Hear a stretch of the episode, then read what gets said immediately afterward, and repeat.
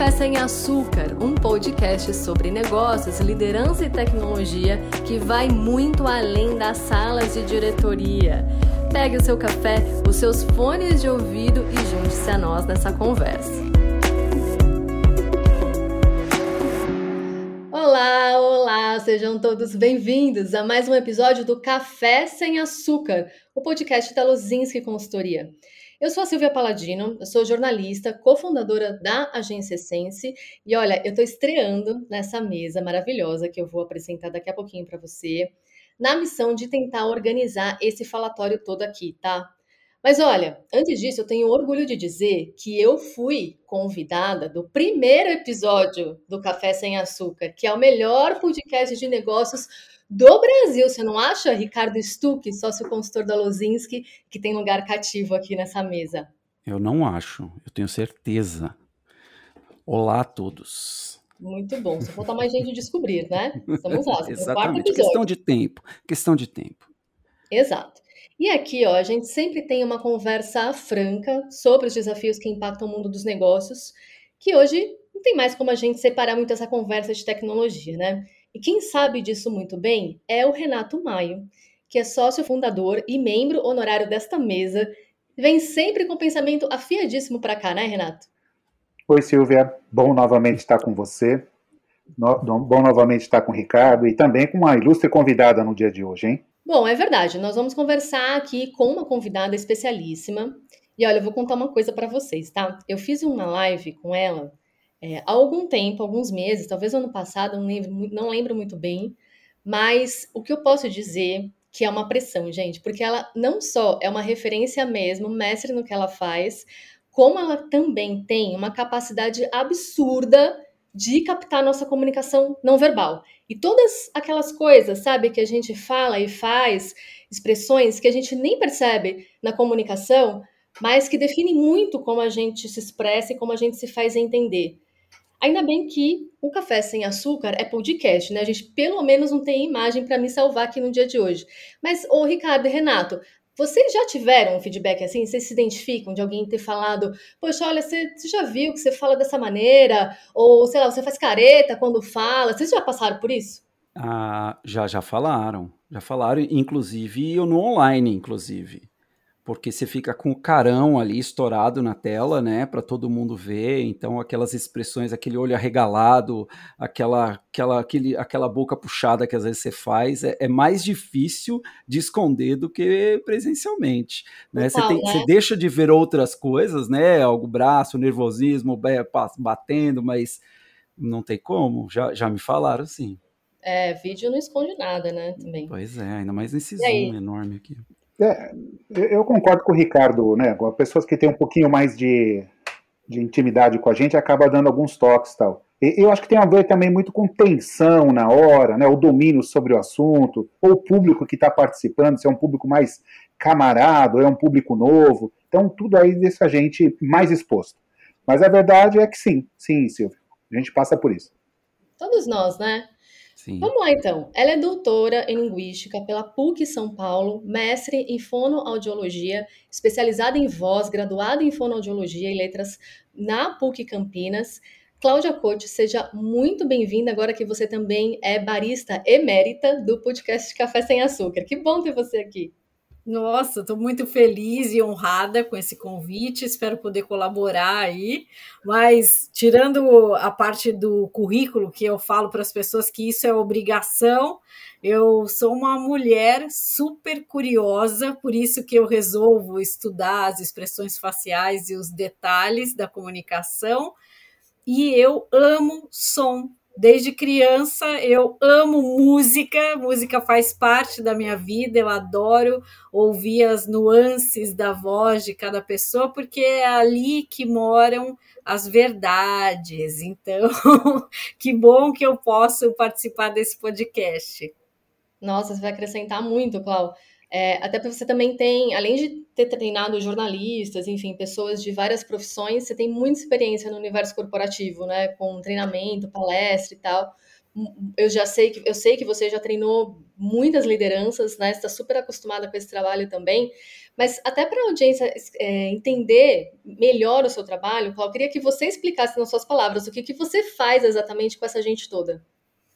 Então, eu sou uma fonoaudióloga de mídia e tenho um trabalho focado em três áreas. Primeiro, a linguagem, porque eu sou professora de português, também sou linguista, então estudo as linhas de raciocínio, a assertividade da fala, essa coisa de como a palavra impacta a nossa mente e também o nosso coração. A segunda parte é a sonoridade, que é como que a nossa voz, o nosso som, consegue transmitir as nossas verdades e a nossa intenção naquele conteúdo. E a terceira área é o não verbal, que são os movimentos do corpo, postura, gestos, expressões faciais, e ali, nessa área é que moram as mentiras e muitas verdades também. Mas é interessante a gente pensar que pequenos detalhes nos movimentos já entregam se a pessoa está nervosa, se ela está mentindo ou se ela está tranquila e falando a verdade. Eu já estou passando nervoso aqui. Eu falei que não seria fácil. Ô, ô Silvia, tem como chamar o backup para mim aqui? Fique tranquilo. É, e é só para te avisar, vai dar problema na minha câmera, eu estou desligando ela agora também, tá? Tudo bem. Eu estou suando aqui já de novo, mas tudo bem. Não, gente, olha, mas é, tirando a brincadeira, é muito gostoso fazer esse treinamento com a Cláudia mesmo, porque eu tô, eu tô brincando essa coisa do suador, mas não tô brincando que eu fico nervosa mesmo quando eu transmito as coisas com ela, é, porque eu admiro muito a Cláudia mesmo, mas um, ela tem uma, uma tranquilidade mesmo, e ela, ela consegue dar esses feedbacks e fazer a gente enxergar coisas de uma maneira muito tranquila e que você confia, sabe? Então, ela já me disse coisas assim que eu falei, meu Deus, como assim? Como assim eu faço isso, sabe? Mas tudo bem, é a Cláudia falando, então, então deixa eu ouvir.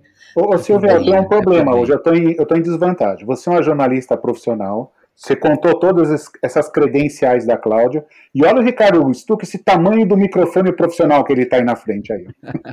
Eu estou perdido esse, hoje. Esse aqui é só, só, só você está vendo, porque no podcast não vai sair essa...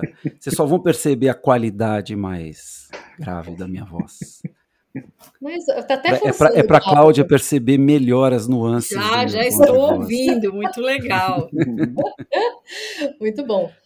Oh, bom, gente, o tema uh, nosso aqui agora é comunicação no trabalho remoto, né, o trabalho híbrido, tudo isso que a Cláudia falou, né, do, do como a gente se expressa, como esses três pilares que ela colocou do trabalho dela, tenho certeza que ela vai trazer isso dentro desse nosso tema, que é o que a gente viveu mesmo, né, é, questões que surgiram durante a pandemia em relação à, à comunicação, mas é, eu acho que essa conversa vai além disso também, né, porque eu não sei se os meus colegas aqui de mesa vão concordar comigo, mas a pandemia me parece que só escancarou uma dificuldade é, é, imensa, ou um, um desconhecimento mesmo sobre a, a, a, o jeito que a gente se comunica, né?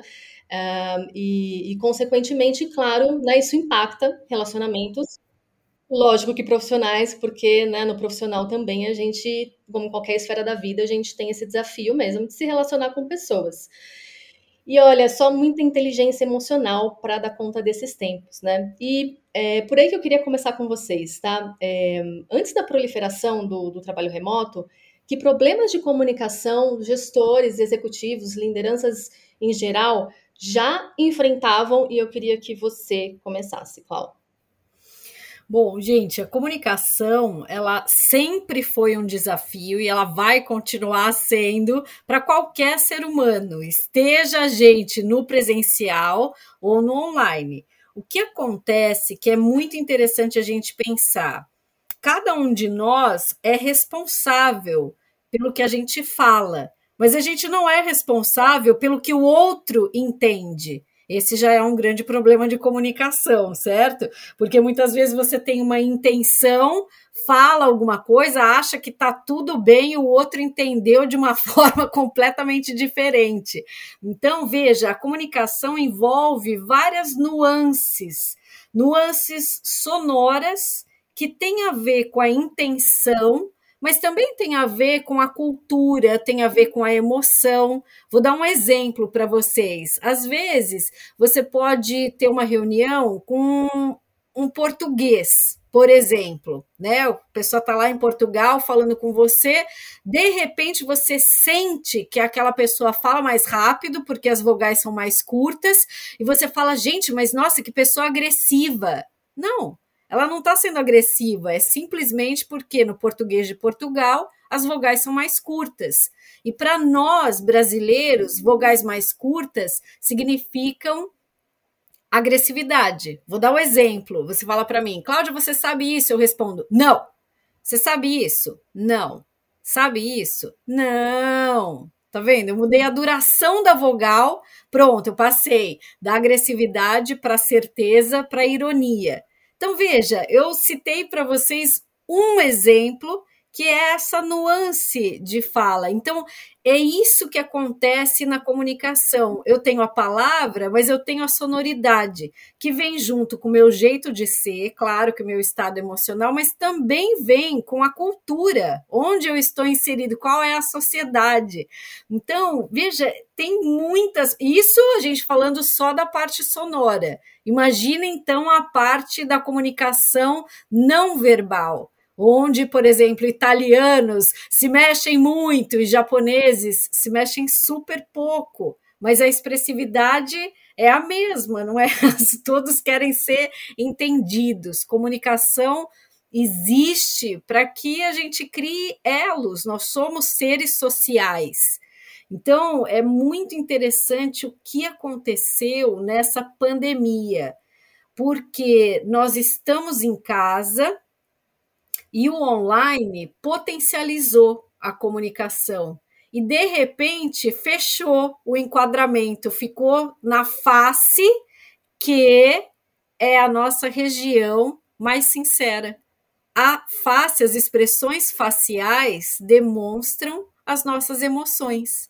Emoções são universais. Todo ser humano faz as mesmas expressões faciais. Eu estou em casa, automaticamente me sinto à vontade nesse espaço. Então, estou menos defendida. Na minha avaliação, as pessoas começaram a falar melhor. Esse é um lado bacana, que eu sinto as pessoas mais à vontade. Mas, ao mesmo tempo, a situação da pandemia fez cada um de nós ficar muito estressado. Porque, lógico, a gente ficou com medo de morrer, de ir para o hospital. Então, isso mexeu demais com o nosso sistema límbico. E na fonoaudiologia tem um termo que se chama taquilalia, que é a pessoa que fala, fala, fala, fala, fala. Então, as pessoas foram para as redes sociais até hoje e falam demais. Então, isso também acredito que tenha sido um ruído na nossa comunicação. Não sei o que vocês sentem. Vocês se identificaram, Ricardo, Renato, aí com essas situações que a Cláudia colocou? Sim, vou começar aqui então. Eu, um ponto que ela falou que eu achei muito interessante, eu vou colocar, dividir em duas partes. Primeiro, sem dúvida nenhuma, né, uma exposição é, nunca antes experimentada, né, essa grandiosidade, né, de, de tamanho. Você vê as, as empresas todas que trabalham com conferências, como elas ficaram com valor de mercado altíssimo. E por outro, Cláudia, eu queria que você comentasse um pouquinho, que é, que é o contrário. Que é, por exemplo, não conseguir fazer uma leitura facial porque está todo mundo de máscara na rua. Então, se, se aí você tem a gente se soltando demais em frente ao computador, e cada qual se defendendo, né, com pouca habilidade, mas na rua você tem as pessoas até falando bastante, e a gente não entendendo nada, porque tem uma máscara na frente, e sem ler também as expressões. Como é que fica essa parte também das expressões contidas pela máscara, Cláudia? Não, é muito interessante, porque dentro de casa nós tivemos que nos adaptar a uma nova linguagem, porque eu vou pegar um exemplo muito pequeno, o olho no olho, importantíssimo nessa linguagem não verbal, que aliás vem antes da própria voz, foi substituído pelo olho na câmera. Para você sentir que eu estou olhando nos seus olhos, que eu estou interessada em você, eu tenho que olhar para a câmera. Eu não posso ficar olhando para os seus olhos, porque daí eu vou estar olhando para baixo. Então, veja, é um jeito diferente. Fora isso, o espaço. Onde é que eu coloco o meu computador? Como é que eu faço? Porque tudo comunica. A cor comunica, não é? Tudo é, faz parte dessa comunicação. Então, eu estou em casa, mas ao mesmo tempo eu estou online. Então, eu preciso articular mais as palavras. Eu preciso fazer com que a minha voz saia. Se a minha internet não é muito boa, a tendência é as pessoas falarem mais alto. Eu mesma me peguei fazendo palestra e no final estava cansada, porque parecia que eu estava gritando. Então, veja, um novo jeito de força fora... os barulhos, vizinho fazendo obra, né? Gato, cachorro e porta que bate. Então, tudo isso foi muito novo. E daí a gente sai, mas ao mesmo tempo tem que se proteger. Regiões super importantes para a nossa sobrevivência, nariz e boca, que é onde a gente pega o ar e solta o ar, de repente... ficam bloqueados. Então, para a gente falar, eu tenho que sobrearticular e tenho que falar mais alto. O contato visual continua o mesmo. E você percebe, mesmo com a máscara, se a pessoa está rindo ou se ela está brava, porque a região dos olhos é muito forte. E quando a gente sorri de uma maneira genuína, os lábios sobem, o canto do lábio, a bochecha e os olhos se fecham um pouco. Então, é claro para a gente quando a pessoa está alegre ou quando ela está triste ou com raiva. O olhar, na verdade, mostra muito a emoção.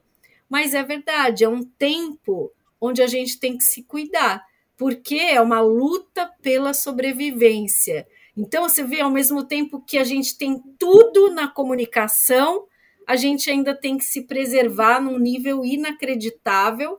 Para vocês terem uma ideia, eu sou maratonista. Correr com máscara é alguma coisa surreal. Não dá, não dá, certo? Eu fico sufocada. E muitas pessoas que adoram esporte também passaram por isso. Então, o que que eu penso? Nossa, esse momento histórico exige de cada um de nós tanta adaptação. É como se a nossa vida, a nossa comunicação fosse convidada a uma reforma. Eu olho para dentro também. Eu falo, gente, peraí, por que que eu estou incomodada? Como é que eu me comunico com os outros?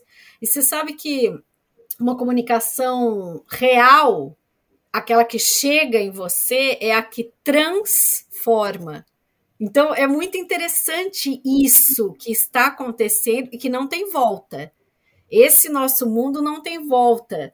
E essa mudança na comunicação trouxe coisas muito interessantes e genuínas. Não sei vocês, mas eu fui altamente impactada. Minha vida é outra, meu, minha maneira de se comunicar, de ver o mundo, de valorizar meus familiares, a minha vida, o ar que eu respiro, sabe? É...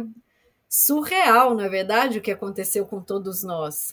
É, e, e eu vejo, até pegando essa sua, essa sua transformação, Cláudia, que, que as coisas aconteceram um pouco em fases, né? Assim, no começo, é, tinha gente que morria de vergonha quando o filho passava atrás da câmera, e depois foi passando uma hora que a pessoa se isolou e daqui a pouco o filho está no colo trabalhando na reunião. A mesma pessoa, você vai vendo ao longo do tempo que assim, ela foi se adaptando, né?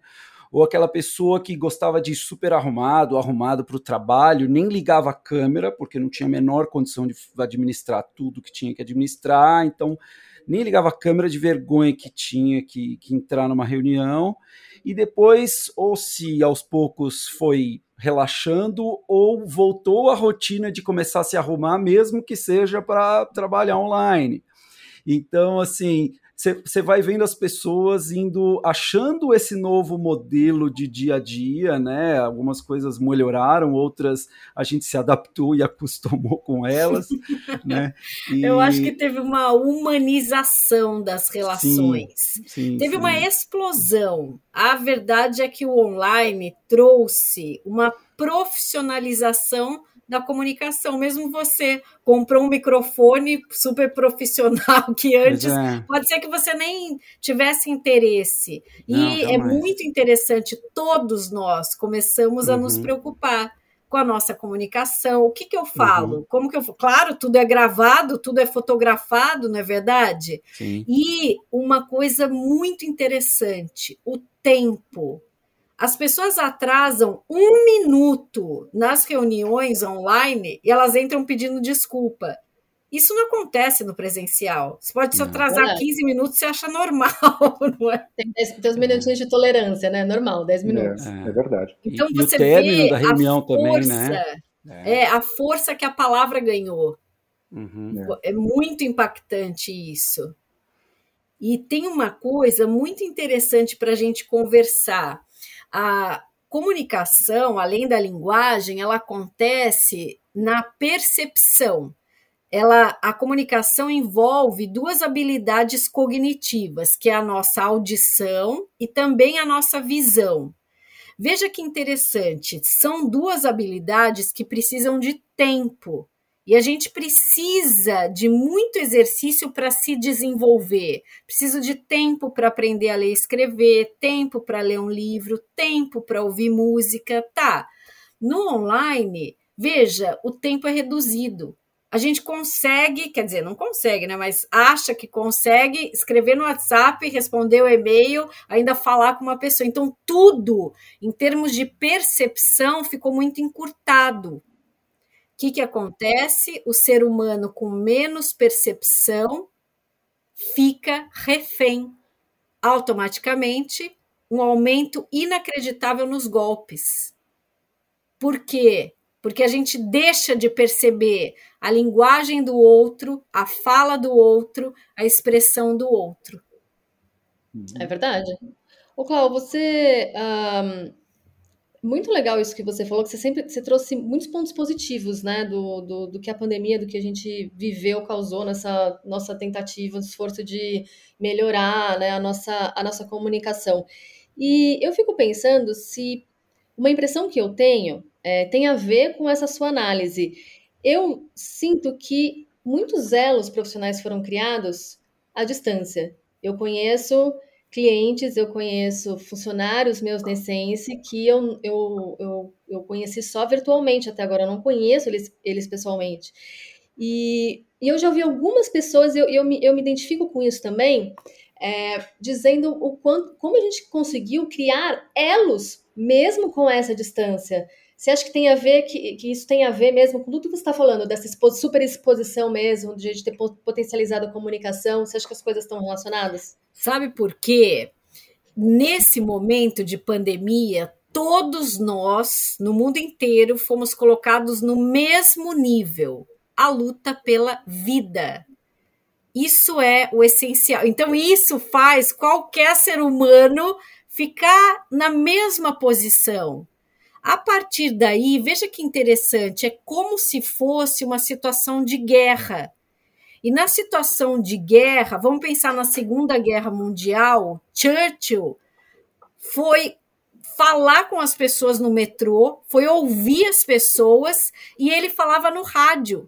Então, por isso que teve uma explosão do áudio. Por isso que a gente está falando aqui, entende? Porque é muito interessante, nós, seres humanos, quando a gente está angustiado, principalmente, a gente precisa falar. A fala é uma energia acústica, a gente fala e se sente mais aliviado. Então é isso, eu posso falar com a minha mãe, mas ela está lá em outro, outra cidade, mas, gente, ela está viva, é o que importa. Então é isso, os vínculos, mesmo que virtuais, eles são sinceros, porque a situação foi e é muito difícil. Eu não sei vocês, eu perdi familiares, perdi primos, perdi tia, a minha filha ficou internada. Então eu sou hoje, sim, uma mulher diferente. Todos os dias eu acordo, eu agradeço porque eu respiro, sabe assim? Uma coisa que... era super natural antigamente.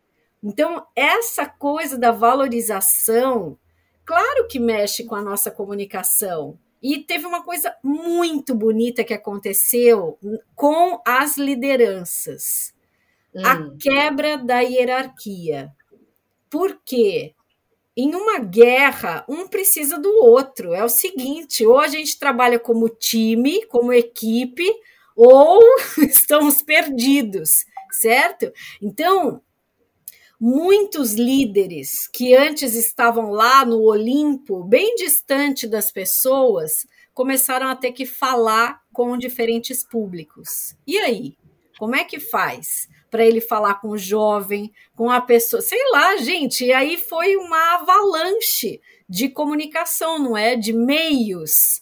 Então era WhatsApp, é isso, várias coisas, mídias sociais, tudo explodindo. Mas a comunicação em si é a mesma.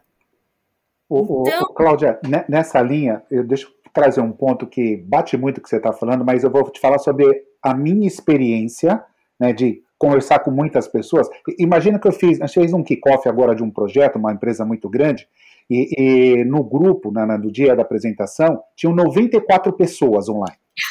Então, pô, noventa e quatro, é, quase foi uma contaminação de vírus digital, né? Que noventa e quatro é um bocado de gente ali, não teve distanciamento de jeito nenhum.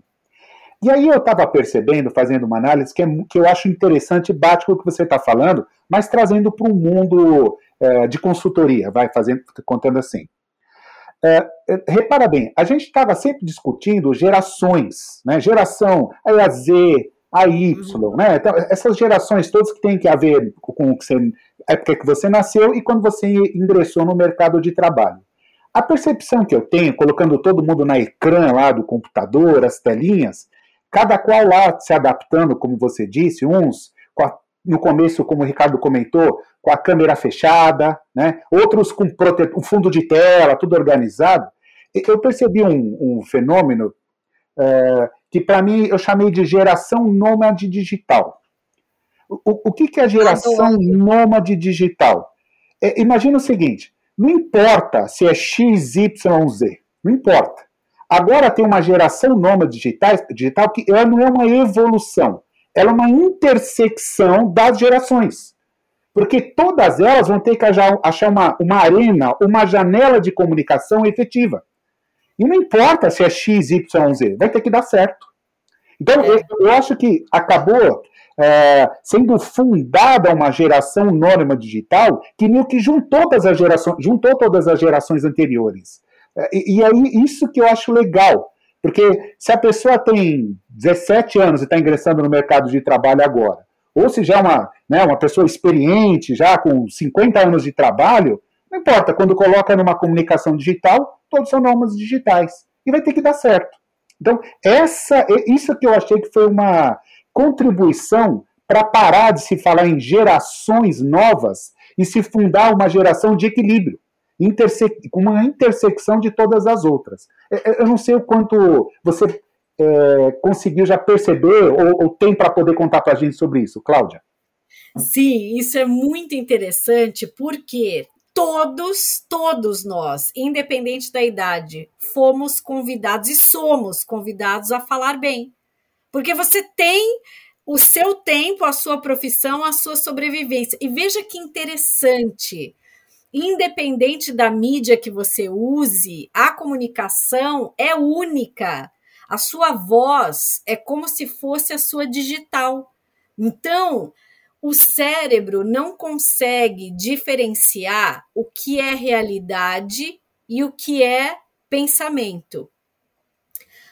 A nossa linguagem, a fala, é um processo bioquímico. Funciona assim, eu começo a pensar, o meu corpo já tem diferentes reações. E a minha face reage, queira eu ou não. São atos involuntários. Então, veja um detalhe muito interessante. Se você está numa reunião com noventa e três pessoas e você está falando, aí você coloca lá a sua apresentação, pá, de repente você não vê ninguém. Você está falando sozinho, mas tem noventa e três pessoas. Como é que você faz para não ficar robótico? Aí vou dar a dica de terapeuta da fala. Como o cérebro não consegue diferenciar o que é real e o que não é, o que, que a gente pode fazer? Duas coisas muito legais que vão ajudar a gente a falar melhor. Primeiro, faça atrás do seu computador ou atrás do seu celular um painel de conteúdo, porque a nossa visão é muito ampla. Eu olho para o computador, mas eu vejo o teto, o meu pé, a parede e a janela.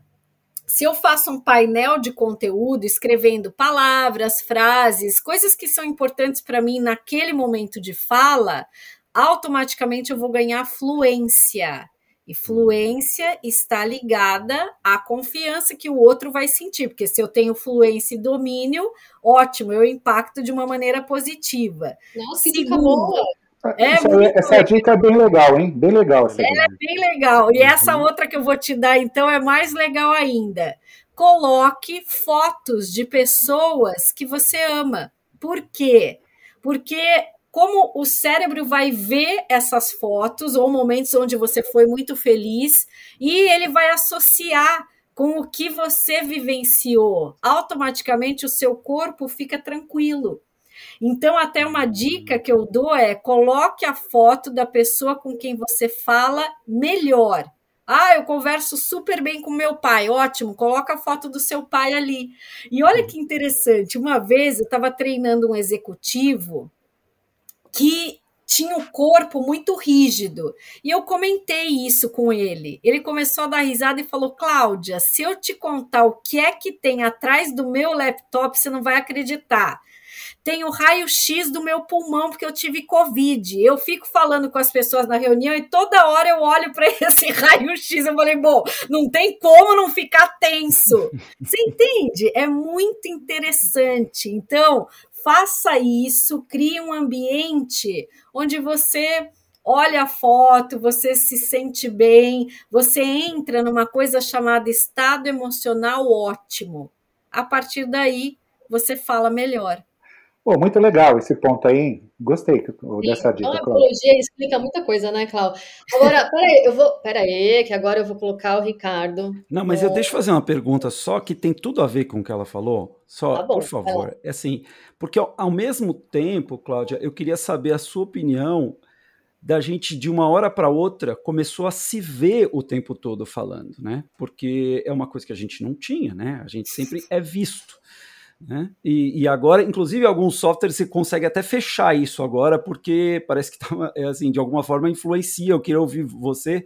Qual é o reflexo de você ter o seu reflexo o tempo todo, o tempo todo aí, e essa resposta sua que você não tinha antes? Bom, a comunicação envolve autoconhecimento. Então, é sempre assim, qualquer situação da vida, você pode olhar para aquilo e falar, oba, vou ter um ganho com isso, uma aprendizagem. Ou, nossa, que horrível. Então, se você se vê como uma pessoa egóica e tal, e fica perdido aí na sua beleza e no, no seu ego, com certeza ficar se olhando o dia inteiro vai ser péssimo, mas de repente aquilo pode servir como um espelho. Veja, a hora que eu falo, como é que eu me mexo? Tô verdadeira? Não, gente, tô meio falsa agora, tô rígida. O que é que eu estou sentindo? Você entende? É um convite ao autoconhecimento,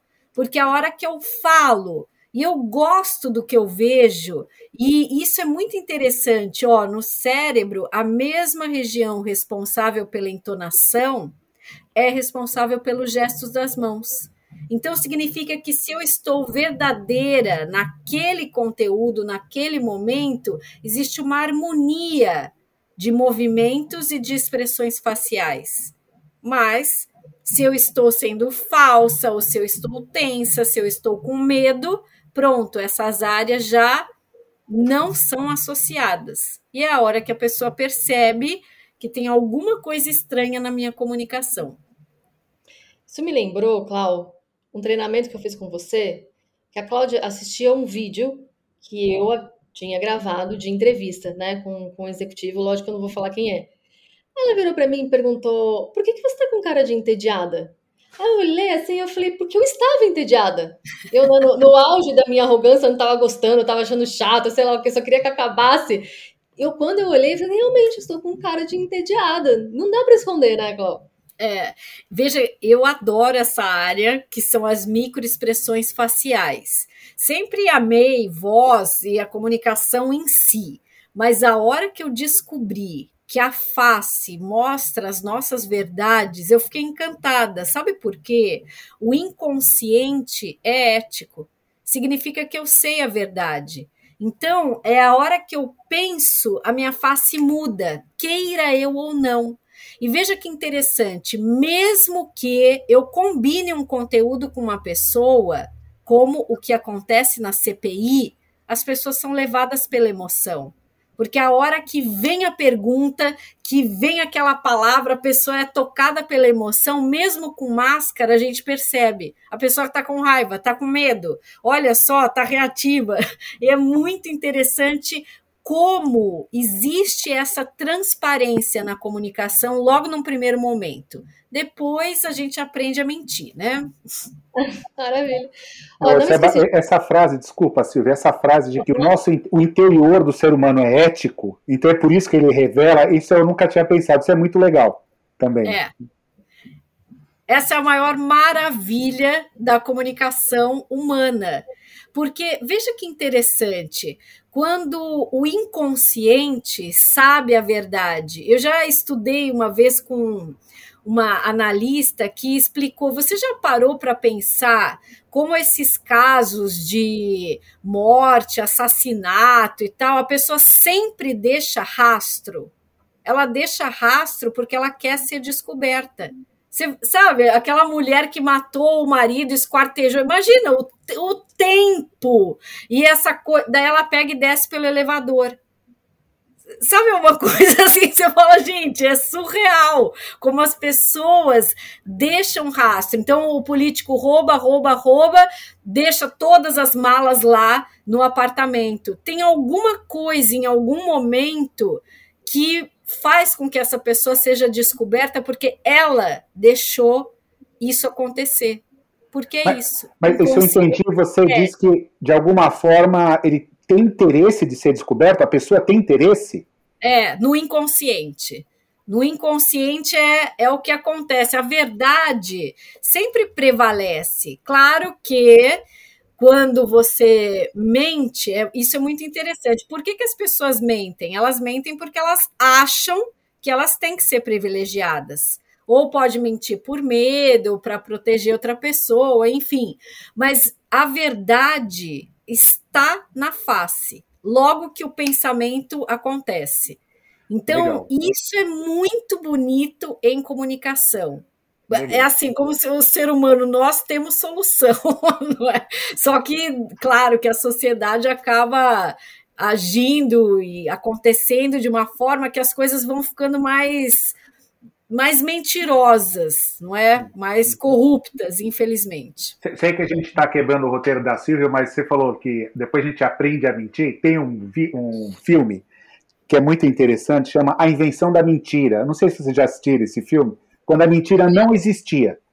Aí alguém começou a mentir, inventou a mentira. Olha, é muito legal. Dá uma procurada para vocês verem. Recomendo. Vou assistir. É muito engraçado, é muito hilárico. Vocês podem quebrar meu roteiro quanto vocês quiserem, mas eu não vou esquecer que eu tenho que colocar o Ricardo em maus lençóis agora, porque eu quero a verdade. É o momento do nosso expresso. Se você está chegando agora, a nossa pergunta expressa é aquela que deixa todo mundo acordado. E aí eu quero resgatar, Ricardo, para você responder, uh, um gancho específico de liderança, que é o que a Cláudia falava, é, de uma visão muito positiva do, do, de como as coisas aconteceram, né? Dessa, do nosso encontro nessas verdades universais que fez a, com, a comunicação e as relações se horizontalizarem. Mas é o seguinte, eu sei que você transita em contextos uh, casca grossa, né? Então a gente sabe o que as lideranças passaram. Pressão uh, por resultado, e enfim, problemas com equipe, foi pesado, é, foi difícil, foi desafiador. Então, eu, o, o expresso virou quase, né, um café passado, né, para dez pessoas. Mas A verdade, a comunicação entre os líderes e as equipes, pela sua experiência do que você viveu, piorou por causa do trabalho remoto? Foi bom assim? Ou o que, que aconteceu aí de problema também, se aconteceu? É, eu acho que a gente já passou por tanto tempo, né, que eu acho que a gente também teve algumas fases. Eu acho que na largada piorou, na hora, né, porque todo mundo estava tentando se adaptar e tinha gente que não conseguiu se adaptar, né? Não conseguiu. Mas eu diria que, no geral, ela tende a, a piorar. Quem já era muito ruim ficou pior ainda, né? E, quem, e, e quem era mais ou menos foi mais ou menos, quem era melhor foi melhor. Então, assim, no, no começo é, foi ruim. Mas hoje, passados tantos meses, eu percebo que a comunicação hoje já já está mais natural. Eu não sei se ela está melhor ou pior necessariamente, mas com certeza ela está mais natural, assim, você, todo mundo já achou uma dinâmica de trabalho, assim, para garantir que o que você precisa passar para a sua equipe, ou que você, ou eu preciso falar com o cliente, ou a gente precisa, a gente, a gente nos projetos transita desde, o, às vezes, uma entrevista com um técnico numa operação, até com o presidente do conselho de administração no mesma cadeira, né?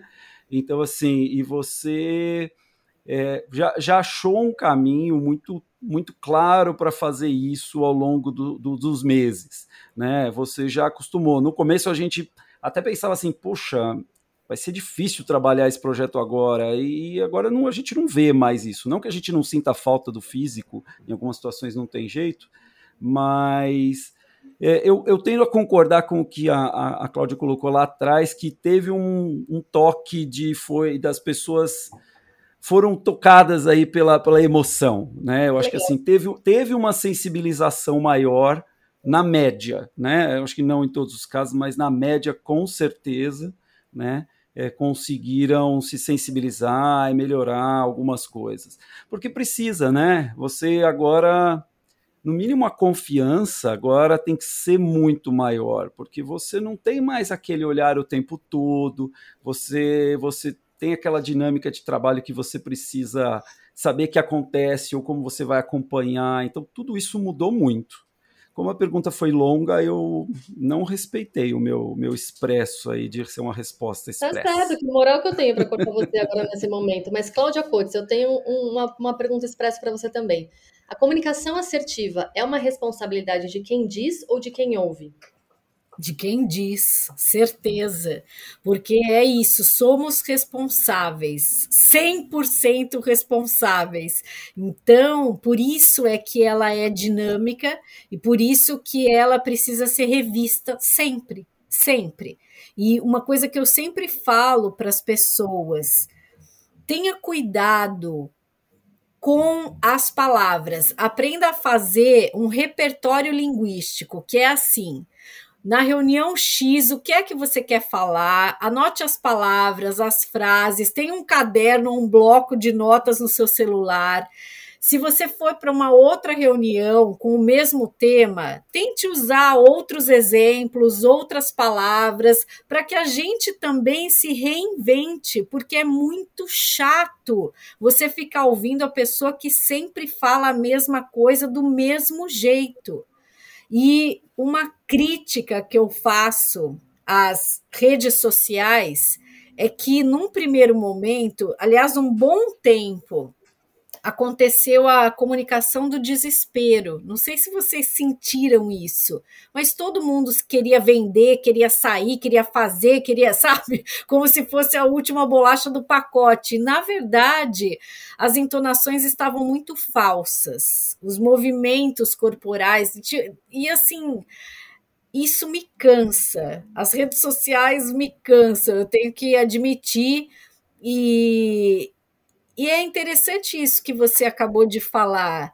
Dentro das empresas, que bom que as pessoas podem ser mais verdadeiras. Acho que até a gente faz isso pela própria sobrevivência, porque se não for assim, as pessoas não resistem. Olha, não tem nem... Vocês acabaram com o meu roteiro.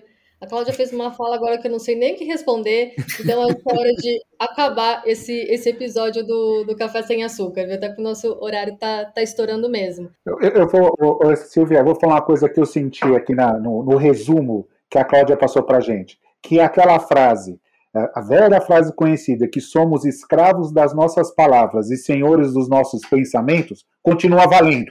Entendeu? Isso não mudou nada. Total. Cláudia, quer deixar uma mensagem final? Quero. Que cada um possa encontrar a voz interna, que é a voz da autenticidade. Que ninguém seja projeto de ninguém, porque a melhor fala, a melhor voz, o melhor corpo é aquele que você acredita. Maravilhoso. Legal, legal. Ricardo. Ah, eu queria agradecer a aula que a gente teve aqui com a Cláudia, a gente só, Total, só né? realmente ficou aproveitando aqui, a gente fez, né, ousou fazer alguns comentários e perguntas, e queria agradecer a Cláudia, foi muito, muito bem-vinda. Ô, Cláudia, vou te confessar que já vou abrir a minha câmera, já viu agora? Isso. É. É, todos sobrevivemos, né? Suamos Ufa. um pouco, porque todo é. mundo vivo. É um paninho aqui secando o suor aqui, sabe, Cláudia? Vou abrir a câmera. Muito bom, gente. Ó, muito obrigada a vocês três. Muito obrigada a você que acompanhou o podcast até aqui. E se tem algum tema do universo corporativo que esteja colidindo aí com o mundo digital, nos avise. Vamos servi-lo à mesa e algum de nossos convidados um dia desses. Sem açúcar e sem floreios. Sempre uma conversa franca. Até o próximo Café Sem Açúcar. Tchau!